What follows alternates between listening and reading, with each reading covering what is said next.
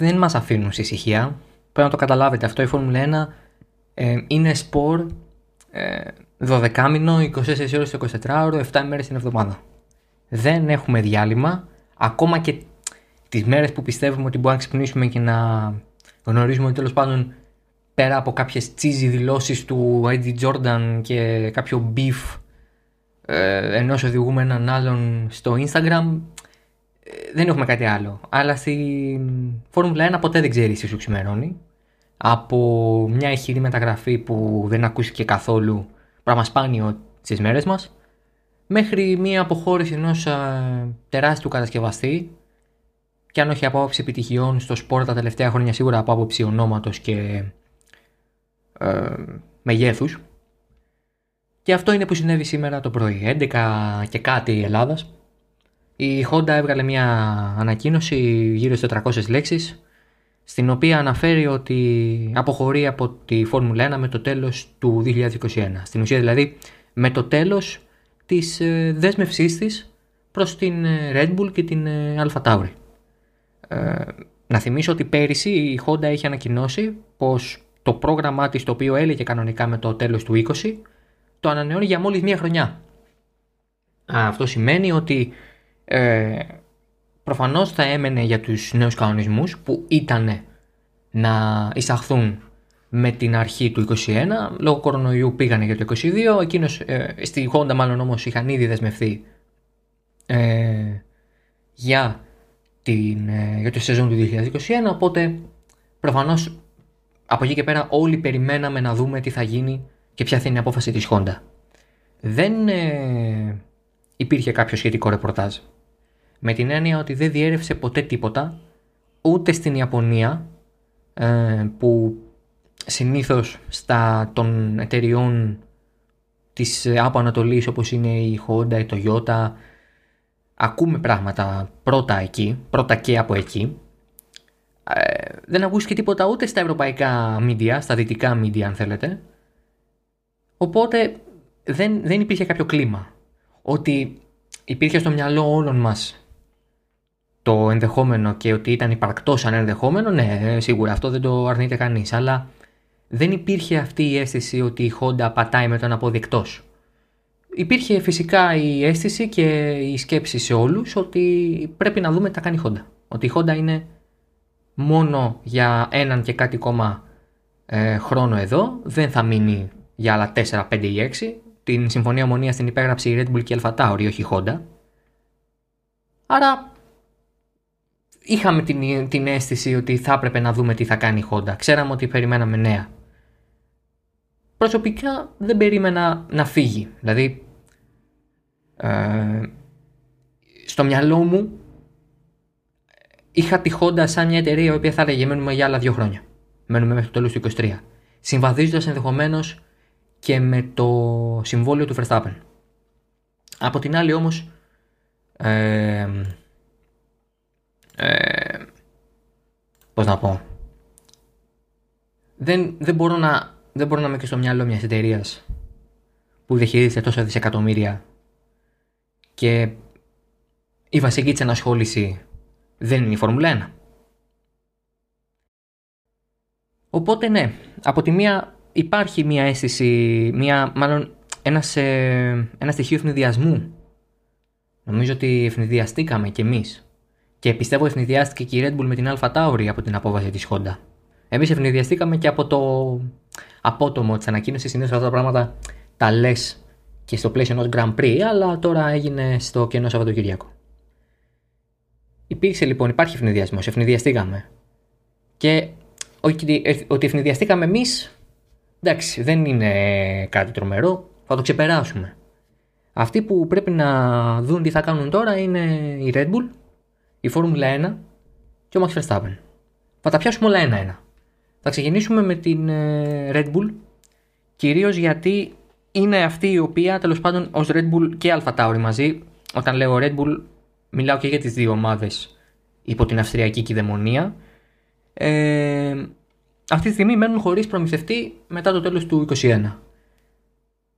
Αυτό τι σημαίνει στην πράξη; Ότι από τους τρεις αναπομείναντες θα πρέπει πάλι να καταλήξει Ρενό.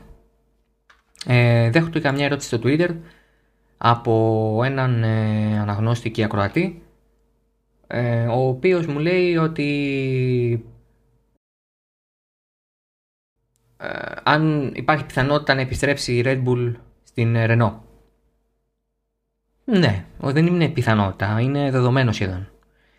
Ε, και νομίζω ότι προκύπτει και επαγωγικά αλλά και από το ρεπορτάζ. Τουλάχιστον αυτό το ρεπορτάζ είχα εγώ από τη μία πλευρά ε, και από την άλλη. Ε, ε, το μεγάλο θέμα με την Red Bull η οποία φυσικά δεν μπορεί να αλλάξει τώρα, δεν έχει επιλογές, δεν έχει εναλλακτικές μεγάλες είναι ότι πρώτον η Mercedes από το 22 θα προμηθεύει, μάλλον από του χρόνου αλλά και το 22 θα προμηθεύει τρεις διαφορετικές ομάδες την ε, Williams, την ε, McLaren και την ε, Aston Martin. Η Ferrari θα προμηθεύει τις Haas και Alfa Romeo και μένει μόνο η Renault η οποία θα είναι προς την Alpine, δηλαδή τον εαυτό της, καταλαβαίνετε τι εννοούμε. Η διαμάδα θα είναι με άλλο όνομα. Άρα η Renault είναι όχι μόνο το λογικό να γίνει η νέα προμηθεύτρια της ε, Red Bull, αλλά είναι και το αυτό που ορίζουν οι κανονισμοί. Διότι στο υπόμνημα 9 των ε, αθλητικών ε, αγωνιστικών τέλος πάντων κανονισμών της Φόρμουλα 1 αναφέρεται ότι ο προμηθευτής κινητήρων, ο κατασκευαστής κινητήρων με τους λιγότερους πελάτες, με τις λιγότερες πελατειακές ομάδες, θα πρέπει να είναι προετοιμασμένος να προμηθεύσει μια ομάδα η οποία ε, δεν έχει ε, κινητήρες ε, ή δεν έχει ένα καινούριο deal για την επόμενη για παράδειγμα χρονιά και για την ε, περίπτωση της Red Bull και της Alpha Tauri τώρα αυτό το ε, deadline είναι 1η Ιουνίου 2021 Άρα λοιπόν, αν μέχρι την 1η Ιουνίου 2021 η Red Bull δεν έχει έρθει σε συμφωνία με κάποια συγκεκριμένη εταιρεία, με τη Mercedes τη Ferrari προκειμένου, που δεν θα έρθει, που δεν θα έρθει, ε, θα αυταπαγγέλτος, αυταπαγγέλτος, δηλαδή το σπορ θα αναγκάσει τις δύο πλευρές, τη Renault και τη Red Bull, να συνεργαστούν ξανά. Μετά από όλα αυτά που γίνανε στη μεταξύ τους συνεργασία κατά την ουριδική περίοδο, διότι μην ξεχνάτε ότι αυτοί οι δύο ε, τα πήγανε πάρα πολύ άσχημα και όχι μόνο δηλαδή πίσω από κλειστές πόρτες. Υπήρξε μεγάλη αντιπαράθεση και υπόθηκαν βαρύτατοι χαρακτηρισμοί και από τη μία και από την άλλη πλευρά στην, ε, στα τελευταία χρόνια της μεταξύ τους συνεργασίας όταν δηλαδή μετά το 2014 και το 2015 φάνηκε ότι η Renault είναι πολύ αναξιόπιστη, ε, ο πιο αδύναμος κινητήρας ε, με εξαίρεση τη Honda, πολύ άσχημα δηλαδή τα πράγματα. Ε, εκεί είναι που ο Χόρνερ άρχισε να πετά βέλη κατά του Αμπιτεμπούλ και της ε, Renault. Ο Max Verstappen το ίδιο από ένα σημείο και μετά, εξάροντας ε, την ε, Honda και το πόσο καλύτερη είναι η Honda ας πούμε. Να που όμως η πρόθεση των, ε, η απόφαση μάλλον των Ιαπώνων να αποχωρήσουν για να ε, βρουν τα χρήματα να κάνουν αυτά που θέλουν στο κομμάτι της ε, αυτοκινήτου βιομηχανίας και όχι πια στο motorsport τους φέρνει πάλι πίσω στη Renault. Άρα λοιπόν η Red Bull και η Alfa Tauri από το 22 θα έχουν κινητήρες Renault. Και ξαναλέω αυτό δεν βγαίνει μόνο επαγωγικά αλλά βγαίνει πλέον και απόψη κανονισμού. Είναι ζήτημα πλέον ε, κανονισμού. Επομένως, για τη Red Bull το μέλλον λέει απόψη κινητήρων Renault.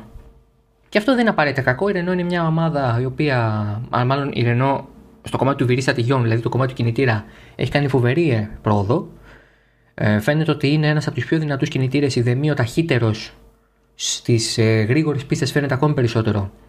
Πιο καλός και από την Mercedes πλέον. Ε, και με δεδομένο ότι η Mercedes θα έχει τρεις τρεις προμηθευτές, τρεις, τρεις ε, πελάτες συγγνώμη ήδη. Ε, και η Ferrari είναι μια επισφαλής επιλογή ενδεχομένως μετά και από τους περιορισμούς ε, που τις έχουν τεθεί. Η Renault είναι μια πολύ καλή επιλογή. Εάν δεν είχαν τσακωθεί δημόσια και δεν είχαν, κάνει, δεν είχαν δημοσιοποιήσει όσο πολύ την έρηδά τους, ενδεχομένως θα ήταν και μια επιλογή η οποία να μην ε, προκαλούσε ας πούμε και γέλιο ή ξέρω εγώ, κάποια memes τα οποία έχουν βγει για τον Abiteboul και τον Χόρνερ. Ε, αλλά ναι, εντάξει, προφανώς το... η ανάγκη θα γίνει... Ε, θα κάνουν, ας πούμε, ναι, ε, θα κάνουν μια μεγάλη υποχώρηση στη Red Bull και η Renault θα πρέπει να μην δει κακά αυτή την ε, αλλαγή ε, και από τη Red Bull, από τη μεριά της Red Bull θα πρέπει να μειώσουν όσο περισσότερο μπορούν αυτό το effect του, της, της οπισθοδρόμησης, του πισωγυρίσματος. Γιατί στην πραγματικότητα η Honda είχε, έχερε τώρα τουλάχιστον της ε, εργοστασιακής προσοχής της Honda. Έτσι ήταν μια ομάδα η οποία ε, είχε το απόλυτο μονοπόλιο και την, απόλυτη, την αποκλειστικότητα σε ό,τι αφορά τους κινητήρες της Honda. Ήταν πολύ θετικό για την ίδια το ότι ήταν όσο πιο κοντά μπορούσε σε εργοστασιακή ομάδα όπως είναι η Mercedes, η Ferrari και η Renault. Αυτό είναι πολύ σημαντικό και στην τωρινή Φόρμουλα 1 είναι απολύτως σημαντικό να έχεις αυτό το στάτους του εργοστασίου έστω και τροποντινά. Είναι αρκετό, είναι πολύ καλύτερο από το να είσαι πελάτης, από το να είσαι ένας από τους πολλούς που παίρνουν τον τάδε κινητήρα. Σαφέστατα η Renault με την ε, μετάβαση της McLaren στη Mercedes είναι σε πολύ καλύτερη κατάσταση όντας μόνο προμηθεύτρια του εαυτού της και το να δώσει και στη Red Bull δεν θα είναι μεγάλη έκπτωση για τη Red Bull ούτε θα είναι μεγάλος βραχνάς για τη Renault θεωρητικά, σε θεωρητικό επίπεδο αλλά είναι τέτοιο το κλίμα μεταξύ τους που θέλω να δω πώς θα συνεργαστούν όταν θα αναγκαστούν να συνεργαστούν το 22. Αυτό λοιπόν για τη Red Bull. Αυτή είναι η, η θεώρησή μου για το κομμάτι της ε, Red Bull. Τώρα, για το κομμάτι της, ε, της Φόρμουλα 1 τα πράγματα είναι λίγο πιο περίπλοκα. Στην ουσία η Honda, αν το καλοσκεφτούμε, είναι η μοναδική εταιρεία η οποία έχει μπει στο σπορ ως κατασκευαστής κινητήρων τουλάχιστον, δεν μιλάω για την Χάσπιν ομάδα, ε, από την υβριδική εποχή και μετά, από το 2014 και μετά. Η Renault, η Ferrari και η Mercedes προπήρχαν. Ε, είχαν θέση και πριν από το 2014. Η Honda από όταν έφυγε το 8 έλειψε και επέστρεψε το 2015 ως η πρώτη εταιρεία που από το 0 ξεκίνησε να φτιάξει ένα ευρυδικό κινητήρα όσο οι υπόλοιποι είχαν κάνει τα πρώτα βήματά τους. Και γι' αυτό και τα πολλά προβλήματα στην αρχή κτλ. κτλ. Αυτή ήταν μια μεγάλη ψήφος εμπιστοσύνης από τη μεριά της ε, Honda και από τη μεριά ενός τόσο μεγάλου ονόματος, ενός κολοσσού της ε, αυτοκινήτου βιομηχανίας προς τη Φόρμουλα 1 και τη FIA που πήραν αυτή την απόφαση το 2014 να μεταβούν στην υβριδική κίνηση, στην ε, στο συνδυασμό κινητήρα ιστορικής καύσης και ηλεκτροκίνησης και ενός ε, ηλεκτρικού μοτέρ ε, και σαν να επιβεβαίωνε και λίγο το γεγονός ότι αυτή ήταν η σωστή απόφαση και ότι ήταν η σωστή κατεύθυνση για την ε, πορεία του αθλήματος. Ναι, αυτό είναι σίγουρο. Η Honda ένιωθε, η Φόρμουλα 1 μάλλον ένιωθε ότι έχοντας την εμπιστοσύνη της Honda σε αυτό το θέμα θα μπορούσε να κερδίσει και την εμπιστοσύνη και άλλων εταιριών. Όπως για παράδειγμα ήθελε πάρα πολύ την Porsche, η οποία έφτασε και σε ένα βαθμό μέχρι το 17 να έχει φτιάξει ας πούμε και ένα προσχέδιο, ένα ας πούμε mock-up, λειτουργικό αλλά mock-up του κινητήρα που θα μπορούσε να χρησιμοποιήσει στη Φόρμουλα 1 στο άμεσο μέλλον. Αλλά πήρε την απόφαση τελικά να μην το κάνει. Επομένως, ε, όταν η μοναδική εταιρεία που σε εμπιστεύεται στη νέα σου εποχή ε, αποχωρεί, και αποχωρεί χωρί να έχει κάνει κάτι σπουδαίο πέρα από νίκες και βάθρα.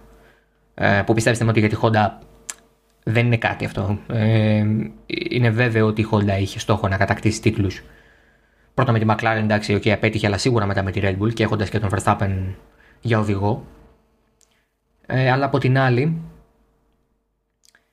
ε, είναι και ως και αναμενόμενο όχι ότι θα έφευγε η Honda, ξαναλέω, δεν του περίμενα ότι θα φύγει η Honda άμεσα.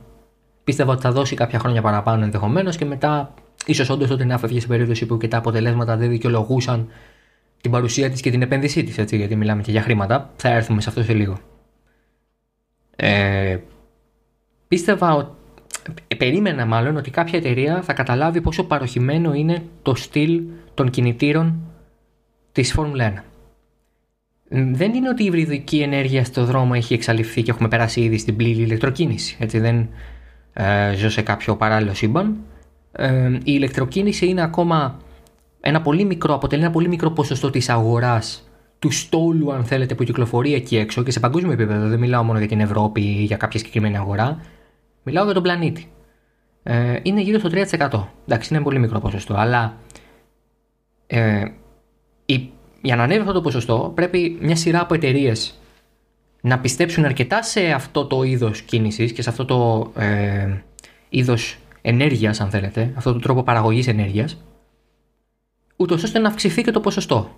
Γιατί αν συνεχίσει η επένδυση στην ηλεκτροκίνηση να είναι η τωρινή ή αυτή που ήταν 5 χρόνια, είναι δεδομένο ότι δεν θα, ε, δεν θα προχωρήσει ποτέ. Η Honda παίρνει την απόφαση να μπει στη Φόρμουλα 1 το 2013. Ε, το ανακοινώνει το 2014. Στην ουσία, έχοντας όμως ήδη δουλέψει πάνω σε αυτό.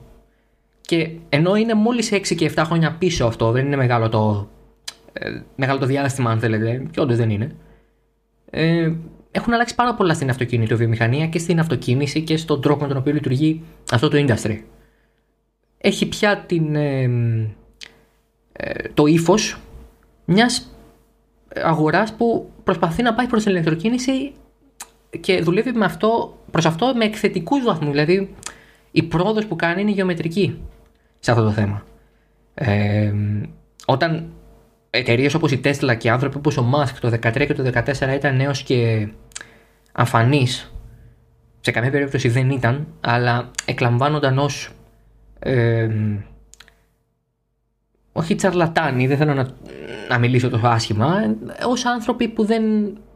Που, ε, ε, δεν είχαν, πώς να το πω, δεν είχαν, δεν πατούσαν καλά στη γη, δεν είχαν στέρεες βάσεις. Η αυτοκινητοβιομηχανία δεν τους αντιμετώπιζε με τον τρόπο που τους αντιμετωπίζει τώρα. Ε, όταν λοιπόν υπήρχε αυτό το κλίμα και η Honda δεσμεύτηκε σε ένα σπορ που η καρδιά του είναι η υβριδική κίνηση και ο υβριδισμός, έβγαζε νόημα. Έβγαζε απολύτως νόημα. Και ακόμα και τώρα, ξαναλέω, η υβριδική ενέργεια δεν έχει περάσει τον κύκλο της, δεν έχει τελειώσει ο κύκλος της. Αλλά έχει ξεκινήσει πολύ, πολύ πιο ενεργά ο κύκλος της ηλεκτροκίνησης ο κύκλος του carbon neutrality, δηλαδή μια εταιρεία να παράγει τόσο διοξείδιο του άνθρακα που όμως να μην είναι αρκετό για να αυξήσει το αποτύπωμά της πέρα από τα επίπεδα που είναι τώρα. Δηλαδή, carbon neutrality σημαίνει; Όσο διοξείδιο του άνθρακα και αν εκπέμπω, άλλο τόσο θα προσπαθώ να σώσω. Να μην έχω δηλαδή, να μην υπερβαίνω το τωρινό όριο του, ε, του ε, διοξιδίου του άνθρακα στην ατμόσφαιρα που είναι και το μεγάλο ζήτημα.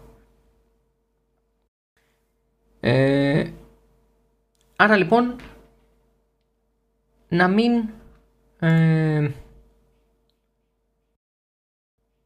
ε, πώς να το πω να μην ξεπερνάς τα επίπεδα διοξιδίου του άνθρακα ε, πέρα από αυτά που παράγεις. Να μην ε, επιβαρύνεις το περιβάλλον περισσότερο. Σίγουρα παράγεις διοξείδιο του άνθρακα. Ε, και δεν έχουμε φτάσει ακόμα σε αυτό το επίπεδο που δεν παράγουμε διοξείδιο του άνθρακα με κανένα τρόπο σε μαζικό επίπεδο. Αλλά θέλεις σαν εταιρεία η Honda να κάνει αυτό που κάνουν και περισσότερες άλλες. Και μέχρι το 2050 να εξαλείψει ουσιαστικά το αποτύπωμά της σε διοξείδιο του άνθρακα στο περιβάλλον. Απ' την άλλη θέλει να ποντάρει και στην ηλεκτροκίνηση. Παρά το γεγονός ότι δεν θέλει να εμπλακεί στη Φόρμουλα E. Και το τόνισε ξανά και σήμερα. Επομένως προκύπτει το εξής ερώτημα. Είναι ο υβριδισμός στη Φόρμουλα 1 η τεχνολογία κινητήρων που πρέπει; Πρέπει η Φόρμουλα 1 να γίνει ηλεκτροκίνητη. Κανείς στη Φόρμουλα 1 δεν θέλει η Φόρμουλα 1 να γίνει ηλεκτροκίνητη. Γι' αυτό και ο στόχος των ε, ηθινών του του σπορ και αυτόν που είναι τώρα και φαντάζομαι και αυτόν που θα έρθουν από το 2021 όταν θα αναλάβει ο Ντομινικάλη, όταν θα φύγει ο Ροσμπρόν, όταν θα αλλάξει και η ηγεσία στην ΦΙΑ. Ε, είναι οι κινητήρες θα παραμείνουν υβριδικοί, αλλά τα καύσιμά τους να είναι βιοκαύσιμα, να είναι πολύ πιο οικονομική και να είναι πολύ, πολύ, πολύ πιο κοντά στους επιβατικούς. Γιατί τώρα, για παράδειγμα, ένας κινητήρας Formula 1 έχει το MGUH. Το MGUH δεν έχει πρακτική εφαρμογή σε ένα οποιοδήποτε αυτοκίνητο παραγωγής. Ε, το μοναδικό που το χρησιμοποιεί αυτή τη στιγμή είναι το concept της Mercedes AMG, το One, το οποίο και ακόμα δεν έχουμε δει στους δρόμους σε τελική μορφή. Hypercar είναι εννοείται, εντάξει δεν θα το αγοράσω εγώ κι εσείς, αλλά καταλαβαίνετε είναι το μοναδικό αυτοκίνητο που έχει αξιοποιήσει την MGUH και ακριβώς επειδή έχει βάλει την MGUH είναι και πολύ μεγάλο ζόρι να την κάνει να λειτουργήσει γιατί για να λειτουργήσει ένα τέτοιο component θέλει πολύ υψηλές τροφές στον κινητήρα γιατί και το ίδιο γυρνάει στις 125.000 στροφές το λεπτό. Είναι κάτι το οποίο δεν θα βρει πρακτική εφαρμογή. Και γενικά το κινητήριο σύνολο της Φόρμουλα αυτή τη στιγμή δεν έχει μεγάλη συσχέτιση, μεγάλη συνάφεια, μεγάλη συνάρτηση αν θέλετε με τα σύνολα στα επιβατικά αυτοκίνητα. Άρα, τι μας λέει αυτό για τη Φόρμουλα 1? Ότι έχει μια τεχνολογία η οποία ναι μεν ως ένα βαθμό συμβαδίζει με τα ε, προστάγματα αν θέλετε της ε, αυτοκίνησης της αγοράς αυτοκίνησης και της βιομηχανίας αλλά από την άλλη έχει διατηρεί ακόμα στοιχεία τα οποία ξεπερνιούνται χρόνο με το χρόνο. Παρμένουν πίσω, καθίστανται παροχημένα. Πέρα φυσικά από το γεγονός ότι μιλάμε για πολύ μεγάλο έξοδο το να κατασκευάζεις εξελίσεις ε, βελτιώνεις συνέχεια έναν κινητήρα όταν αυτά που μπορείς να κερδίσεις του, από αυτόν είναι πολύ λίγα για την πραγματική αυτοκίνηση, για τα αυτοκίνητα που πουλάς στους δρόμους και θες να πουλάς στους δρόμους. Διάβαζα από τον ε, Μιχάλη Σταυρόπουλο στους ε, τέσσερις τροχούς ε, χθες το κομμάτι, το άρθρο που έκανε, την παρουσίαση που έκανε για το Honda E. Μια εξαιρετική λύση που θα έρθει στη χώρα μας ε, μέσα στον επόμενο μήνα για, το, για την πόλη και είναι ένα μικρό ηλεκτροκίνητο και είναι Honda. Φαίνεται, φαίνεται λοιπόν ότι και η Honda πια μπαίνει πολύ ενεργά στο χώρο της ε, ηλεκτροκίνησης. Η Φόρμουλα 1 δεν της παρέχει λοιπόν το περιβάλλον για να κάνει αυτά τα πράγματα που θέλει. Ούτε και η Φόρμουλα E. Αλλά το βασικό είναι ότι θα παρέχει η Φόρμουλα 1 και γι' αυτό φεύγει. Τι μπορεί να κάνει η Φόρμουλα 1 γι' αυτό; Να επανεξετάσει τους κανονισμούς των κινητήρων από το 25 και μετά, όταν δηλαδή θα μπουν οι καινούργιοι κινητήρες, το καινούριο μοντέλο κινητήρων με τις άλλες προδιαγραφές. Πάνε, σίγουρα θα είναι V6, σίγουρα θα έχουν turbo, σίγουρα θα είναι υβριδική, αλλά θα πρέπει να είναι η φόρμουλα τέτοια που να είναι πραγματικά ελκυστική για νέους προμηθευτές γιατί δεν θα έρθουν. Και δεν θα έρθουν γιατί βλέπουν ότι η Mercedes, η Ferrari και η Renault έχουν ήδη μια πολύ μεγάλη ε, ένα, έχουν φτάσει σε ένα πολύ ψηλό επίπεδο απόδοσης, αξιοπιστίας. Καμία εταιρεία δεν θα μπει τώρα να φτιάξει ένα κινητήρα που θα είναι για 2 ή 3 χρόνια για να τον πετάξει μετά στα σκουπίδια και να φτιάξει ένα καινούριο. Οπότε δεν βγάζει νόημα για κάποιον να μπει τώρα. Το παιχνίδι έχει χαθεί. Θα μένουμε με τρεις κατασκευαστές μέχρι το 25. Από εκεί και πέρα είναι το θέμα. Πώς η Φόρμουλα 1 θα εκμεταλλευτεί το μάθημα που, που, που είναι πάθημα στην πραγματικότητα, αλλά πρέπει να γίνει μάθημα της αποχώρησης της Honda για να προετοιμαστεί καλύτερα για το μέλλον. Και θα θέλω να δω εάν τεθεί ενώπιον των Μπρον για παράδειγμα ή ε, τον Μπάζι το ζήτημα αυτό στο επικείμενο Grand Prix στο Nürburgring. Αν δηλαδή συζητηθεί επαρκώς αυτό το θέμα και τεθεί σαν ερώτημα από τους ε, δημοσιογράφους εκεί, θα ήθελα πραγματικά να δω τι έχουν να πούν για αυτή την απόφαση και τι έχουν να κάνουν και τι σκοπεύουν να κάνουν, τέλος πάντων σκέφτονται να κάνουν για το ίδιο το σπορ για να μην χάσουν κατασκευαστές και αν όχι να χάσουν, τουλάχιστον να προσελκύσουν ή να είναι τουλάχιστον ελκυστικοί. Να είναι απλώς ελκυστικοί. Γιατί αυτή τη στιγμή δεν είναι. Και γι' αυτό είχα γράψει ότι η Dominical είναι μια καλή λύση γιατί μπορεί να μιλήσει τη γλώσσα της αυτοκινητοβιομηχανίας όντας άνθρωπος που έχει δουλέψει σε αυτήν και έχοντας δουλέψει και σε κορυφαίο επίπεδο σε Audi και Lamborghini. Θα έχει ενδιαφέρον να το δούμε αυτό. Η Honda είναι απλά ένα σύμπτωμα, αν θέλετε, για αυτό το θέμα. Δεν είναι ούτε η αφορμή ούτε η αιτία. Είναι ένα σύμπτωμα του προβλήματος ότι η Φόρμουλα 1 τίνει να γίνει παροχημένη ακόμα και με αυτό το ευρυδικό κινητήριο σύνολο που τη χαρακτηρίζει και θα την χαρακτηρίζει για ακόμη 5 περίπου χρόνια.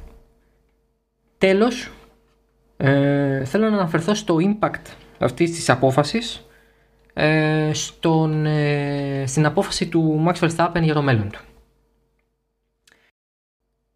Τι σημαίνει για τον Max Verstappen η αποχώρηση της Honda από την Φόρμουλα 1. Σημαίνει για μένα τουλάχιστον δύο πράγματα. Ένα, ότι θα πρέπει να κάνει και αυτός γαργάρα όσα είχε πει για τη Renault και να ξαναδηγήσει Renault. Και δύο, αν δεν το αποφασίσει να το κάνει αυτό, πού θα τρέχει το 22. Με το που βγαίνει ότι η Honda φεύγει από τη Φόρμουλα 1, η πρώτη σκέψη των περισσότερων και μου είναι «Α, και τώρα ο Max έχει υπογράψει μέχρι το 2023. Τι θα κάνει τώρα; Θα μείνει σε μια Red Bull η οποία το 22 με νέους κανονισμούς θα έχει και νέο προμηθευτή; Θα, παρα, θα, θα ψάξει να φύγει; Μπορεί να φύγει. Υπάρχει κάποιο είδους δικλίδα ασφαλείας στο συμβόλαιό του που να του επιτρέπει να ξεκλειδώσει σαν ρήτρα να ξεκλειδώσει το συμβόλαιο και να το ακυρώσει και να φύγει. Rumor has it ότι ο Verstappen έχει μία ρήτρα στο συμβόλαιό του που μιλά για την ανάγκη της Red Bull να του παράσχει έναν ανταγωνιστικό κινητήρα. Τώρα, τι σημαίνει ανταγωνιστικός κινητήρας, δεν ξέρω αν κάποιο νομικό πλαίσιο μπορεί να το ορίσει, δεν ξέρω αν κάποιο δικαστήριο μπορεί να βγάλει ένα πόρισμα για το τι σημαίνει αυτό. Με το φτωχό μου το μυαλό, θα μπορούσα να υποθέσω ότι ένας ανταγωνιστικός κινητήρας σημαίνει νίκες και προοπτική για πρωτάθλημα. Με τη Honda, ο Verstappen το έχει αυτό. Και νίκες μπορεί να πάρει και πρωτάθλημα.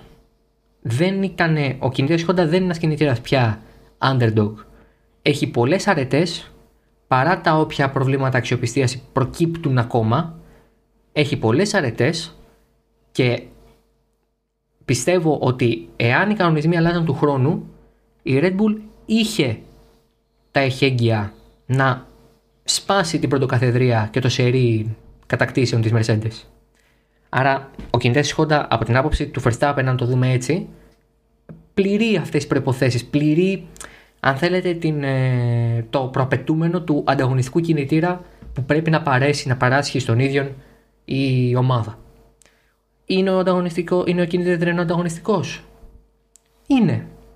Ε, είναι υπό την έννοια ότι με ένα μονοθέσιο το οποίο μέχρι πέρυσι είχε απέδιδε ανάλογα με την πίστα και φέτος αποδίδει σχετικά καλά παντού και πάλι έχει τις αρετές που το κάνουν πιο γρήγορο στις πίστες με μεγάλες ευθείες και γρήγορες στροφές κτλ. Αλλά φαίνεται ότι έχει βρει τα πατήματά του και σε διαφορετικές πίστες όπως είναι το Μουτζέλο και η Ρωσία. Να δούμε και πώς θα πάει και στο Nürburgring που είναι και αυτή μια πίστα που απαιτεί κινητήρα και έχει και γρήγορες στροφές. Άρα σε γενικές γραμμές και ο Ρενό κινητήρας είναι καλός. Είναι αυτό που λέμε ανταγωνιστικός για τίτλο. Ναι, αυτό δεν το ξέρουμε γιατί όταν ο κινητήρας Ρενό ήταν στο, στην πλάτη της Red Bull είχε ακόμα αρκετά προβλήματα και η Ferrari ήταν πολύ καλύτερη οπότε άφηνε τη Red Bull τρίτη.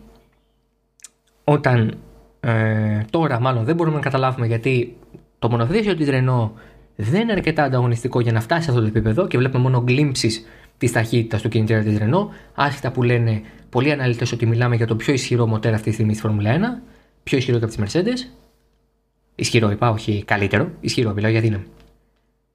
Επομένως, ναι. Είναι debatable αν μιλάμε για ένα ανταγωνιστικό PU ή αν μιλάμε απλά για ένα καλό. Ε, γι' αυτό και μια ρήτρα που αναφέρει απλά ανταγωνιστικό μου κάνει λίγο περίεργη. Είμαι σίγουρος ότι η φήμη ισχύει, απλά δεν είμαι σίγουρος για τη διατύπωση της ρήτρας στο ίδιο το συμβόλαιο. Γιατί το να λες απλά ανταγωνιστικό αφήνει πολλά στη φαντασία και του ίδιου και της ομάδας και ενός πιθανού αθλητικού δικαστηρίου. Ή και κανονικού δικαστηρίου. Μιλάμε για συμβόλαιο, δεν μιλάμε για αθλητική παράβαση. Οπότε ναι, από αυτή την έννοια, ο Verstappen θεωρητικά έχει τρόπο να φύγει. Θα το κάνει. Η άποψή μου είναι ότι μπορεί να το κάνει μόνο εάν δει ότι υπάρχει ένα άνοιγμα σε κάτι πιο σίγουρο. Δηλαδή, εάν το 21 η Mercedes μείνει χωρίς πρώτο οδηγό. Για παράδειγμα, ο Χάμιλτον ανανεώσει τώρα για ένα χρόνο και ε, το τέλος του 2021 πάρει ας πούμε, και το 8, δεν ξέρω, και φύγει. Αν λοιπόν υπάρξει αυτό το κενό, ε, δεν μπορώ να πιστέψω ότι η Mercedes δεν θα πάρει το Verstappen. Ήδη τον ήθελε το Verstappen η Mercedes. Από πέρυσι. Άρα είναι σε θέση, έχει δείξει μάλλον τη διάθεσή της να ε, εξασφαλίσει τις ε, υπηρεσίες του νεαρού Ολλανδού.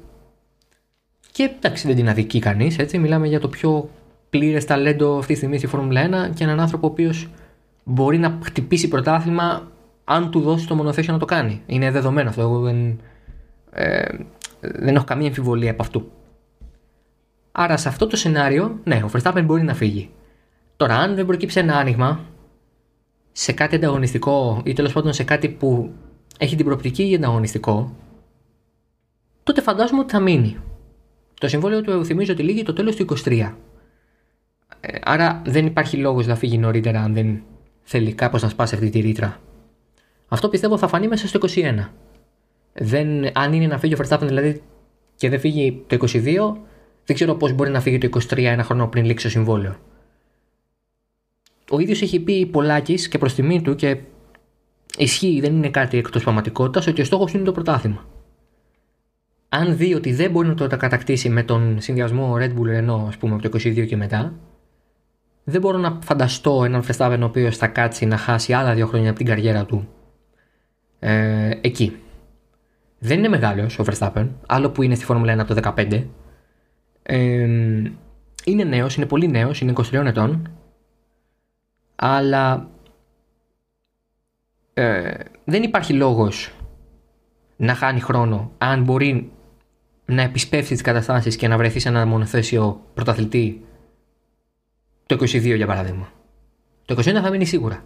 Ε, η, η, η, εκτίμησή μου είναι ότι δεν μπορεί να φύγει το 21, γιατί αν δεν προκύψει κενό στη Mercedes, δηλαδή εφόσον θεωρούμε ότι ο Χάμιλτον θα υπογράψει σίγουρα στη Mercedes, ο, δεν υπάρχει κενό για το Verstappen να πάει πουθενά.